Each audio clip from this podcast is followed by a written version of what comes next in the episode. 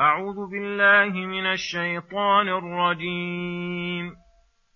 يا أيها النبي قل لمن في أيديكم من الأسرى إن يعلم الله في قلوبكم خيرا يؤتكم خيرا يؤتكم خيرا مما أخذ منكم ويغفر لكم والله غفور رحيم. وإن يريدوا خيانتك فقد خانوا الله من قبل فأمكن منهم. والله عليم حكيم. ان الذين امنوا وهاجروا وجاهدوا باموالهم وانفسهم في سبيل الله والذين اووا ونصروا والذين آووا ونصروا أولئك بعضهم أولياء بعض والذين امنوا ولم يهاجروا ما لكم من ولايتهم من شيء حتى يهاجروا وان استنصروكم في الدين فعليكم النصر الا على قوم بينكم وبينهم ميثاق والله بما تعملون بصير والذين كفروا بعضهم أولياء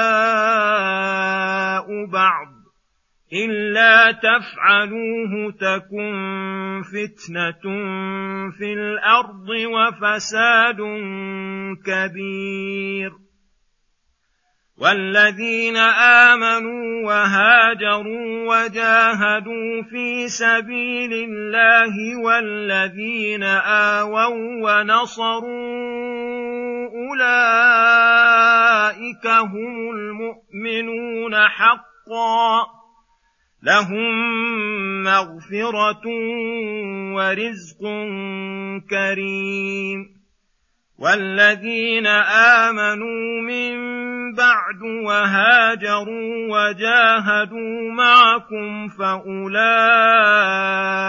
منكم وأولو الأرحام بعضهم أولى ببعض في كتاب الله إن الله بكل شيء عليم. بسم الله الرحمن الرحيم. السلام عليكم ورحمة الله وبركاته. يقول الله سبحانه يا أيها النبي قل لمن في أيديكم من الأسراء يعلم الله في قلوبكم خيرا يؤتكم خيرا مما أخذ منكم ويغفر لكم والله غفور رحيم. وإن يريدوا خيانتك فقد خانوا الله من قبل فأمكن منهم والله عليم حكيم. وهذه نزلت في أسارى يوم بدر. وكان من جملتهم العباس عم رسول الله صلى الله عليه وسلم فلما طلب منه الفداء ادعى أنه مسلم قبل ذلك فلم يسقطوا عنه الفداء فأنزل الله تعالى جبرا لخاطره ومن كان على مثل حاله يا أيها النبي قل لمن في أيديكم من أسرى إن يعلم الله في قلوبكم خيرا يؤتكم خيرا مما أخذ منكم أي من المال. لأن ييسر لكم من فضله خيرا كثيرا مما أخذ منكم ويغفر لكم ذنوبكم فيدخلكم الجنة والله غفور رحيم. وقد أنجز الله وعده للعباس وغيره فحصل له بعد ذلك من المال شيء كثير حتى إنه مرة لما قدم على النبي صلى الله عليه وسلم مال كثير أتاه العباس فأمره أن يأخذ منه بثوبه ما يطيق حمله فأخذ منه ما فأخذ منه ما كاد أن يعجز عن حمله. وإن يريد خيانتك في السعي لحربك ومنابذتك فقد خانوا الله من قبل فأمكن منهم. فليحذروا خيانتك فإنه تعالى قادر عليهم وهم تحت قبضته. والله عليم حكيم أي عليم بكل شيء حكيم يضع الأشياء مواضعها. ومن, ومن علمه وحكمته أن شرع لكم هذه الأحكام الجليلة الجميلة.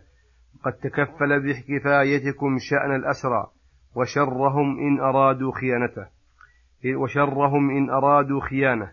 ثم يقول سبحانه إن الذين آمنوا وهاجروا وجاهدوا بأموالهم وأنفسهم في سبيل الله والذين آووا ونصروا أولئك بعضهم أولياء بعض.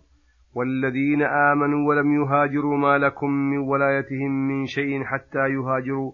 وإن استنصروكم في الدين فعليكم النصر إلا على قوم بينكم وبينهم ميثاق.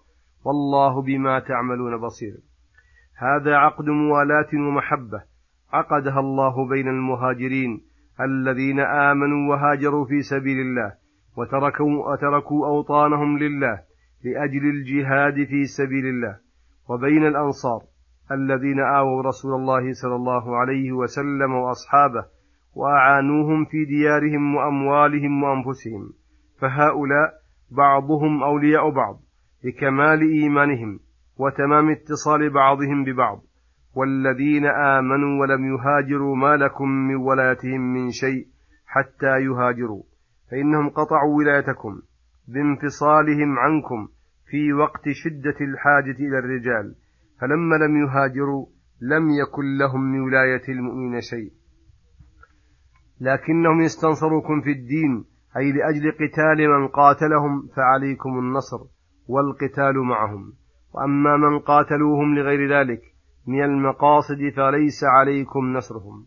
وقوله تعالى إلا على قوم بينكم وبينهم ميثاق أي عهد بترك القتال. فإنهم إذا أراد المؤمن المتميزون الذين لم يهاجروا قتالهم فلا تعينوهم عليهم لأجل ما بينكم وبينهم من الميثاق. والله بما تعملون بصير.